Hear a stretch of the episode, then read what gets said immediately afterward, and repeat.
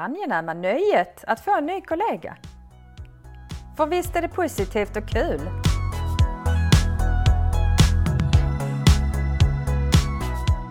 Hej och välkomna till IKT-strategernas podcast. Och idag så ska vi prata om det angenäma nöjet att få en ny kollega. Ehm, och det är ju jätteroligt. Ehm, men eh, vad kan man göra för att hjälpa den här kollegan in? Vad behöver man tänka på? Anneli, du som har fått en eh, ny eh, IKT-are på ditt område. Jag har fått en ny IKT-are så för det första tänker jag det beror på vad det är för typ av kollega. Men nu pratar vi utifrån det digitala perspektivet. Om man som lärare får en ny lärarkollega, om man som rektor får en ny rektorskollega, om man som IKT-strateg får en ny IKT-strategkompis eh, eller en ny IKT-are.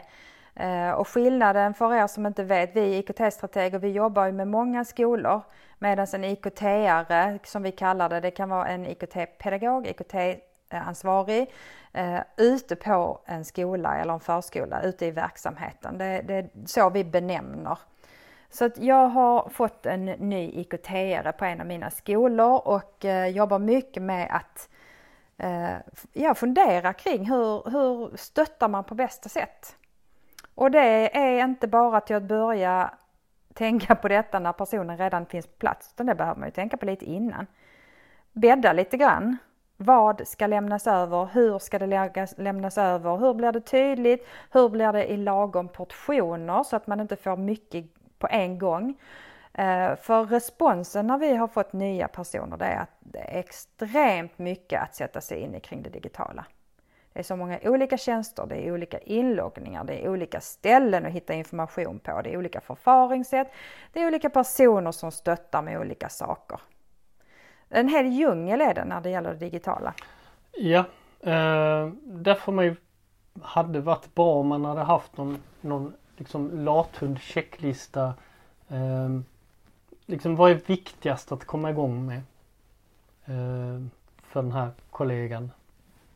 Ehm, det är ju egentligen få igång, få igång så, att, så att de kan logga in med, i vårt fall i Lund med vårt SSO-inlogg. Det är liksom det är liksom nyckeln, huvudnyckeln in. Och sen är det nog eh, att ta liksom fundera på vad som är viktigast för stunden. Vad behöver man veta och vad kan man ta reda på efterhand? För det, det lättaste sättet att lära sig saker det är ju när man behöver det. Men ibland kan det vara så att man behöver bli påtvingad saker därför att om man inte vet om att det finns så frågar man inte ens efter det. Så, mm.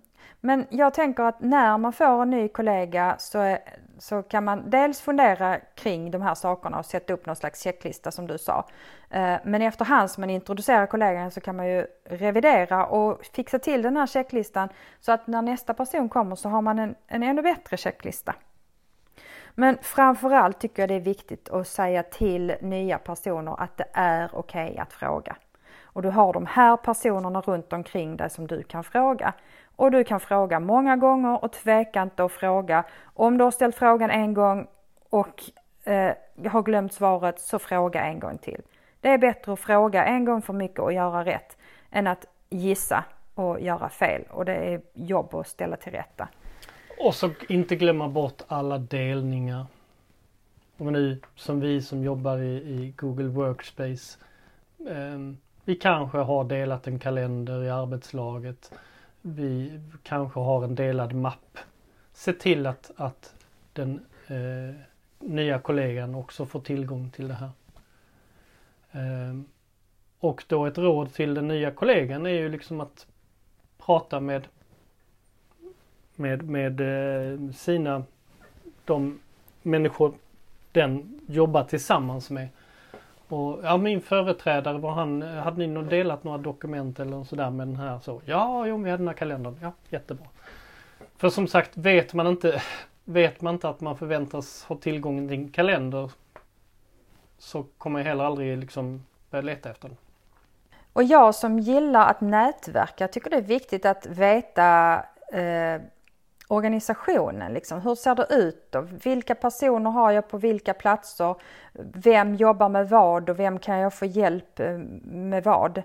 Eh, jag tror att ju mer man förstår sin plats i organisationen och sina uppgifter i förhållande till andras uppgifter, ju lättare är det att komma in i sin roll och göra sin del. Förståelse för eh, ja, sitt bidrag. Boka, boka avstämningsmöte regelbundet tänker jag också. Eh, jag tror att det är lätt som nyanställd att tänka och jag vill inte besvära. Även om man har fått en mentor eller fått någon som ska stötta så vill man inte belasta för mycket. Eh, men det kan vara bra då att ha regelbundna möten, bara stämma av. Eh, är det vidare frågor? Vad är nästa steg? Ehm, jag tror det. Checka av med jämna mellanrum att allting är okej okay. så kan man de här avstämningsmötena kan det gå längre och längre tid mellan ju längre tid som går i anställningen. Och när vi pratar om digitalt. Eh, har man jobbat i en annan kommun så har man kanske använt tjänster på nätet som var godkända av den kommunens jurister. Eh, och så kommer man till Lund och där har man gjort en annan tolkning. Eh, man kanske upptäcker en kollega som vi tar som ett exempel så, eh, som har Dropbox. Då kan man ju välja liksom informera om att ja, vi har en whitelist. Dropbox är en sån här tjänst som inte vi har godkänt i kommunen. Så att... Jag tänker vissa saker kan man förvänta sig att det är likadant oavsett i vilken kommun man jobbar. Eh, men, men inte allt. Vissa saker behöver man fråga, hur är det i denna kommunen? Så ja, det är viktigt, absolut. Men det, det är jobb att få nya eh, kollegor. Men jag tycker att det är väldigt sunt med ett utifrån perspektiv. Och, alltså, man ifrågasätter kanske saker. Så det är väldigt intressant att få frågan och behöva svara varför gör vi på det viset? Ja, varför gör vi på det viset egentligen? Har vi verkligen funderat över varför vi gör på det viset eller är det bara någonting som hänger kvar och att vi kanske bör revidera och se över den? Så det är väldigt nyttigt när man får nyanställda. Så här har vi alltid gjort. Ehm, behöver inte vara den bästa lösningen. Och då är det ju jättepositivt att få in, som när du började i kommunen och ifrågasatte saker och ting, att ja, nej varför gör vi så egentligen? Och något som är intressant tänker jag när det, när det gäller det digitala och att se över det är de här automatiserade processerna. För att det är väldigt mycket manuella processer som har varit länge för att det inte har gått att automatisera. Nu går det ju. Så nu är det verkligen dags att se över vad är det för några processer vi gör egentligen och kan vi automatisera dem? Så det där ligger verkligen i tiden tycker jag. Man vill ju behålla sina, sina gamla och nya kollegor så länge som möjligt så att eh, vårda dem väl. Ja precis. Både nya ja, kollegor ja. men även era gamla kollegor. Det vi säger här det är inte att vi vill sparka ut de gamla men vi måste välkomna de nya när det väl är läge för att det kommer en ny. Så välkomna alla nya och eh, tack för idag. Vi hörs. Hejdå.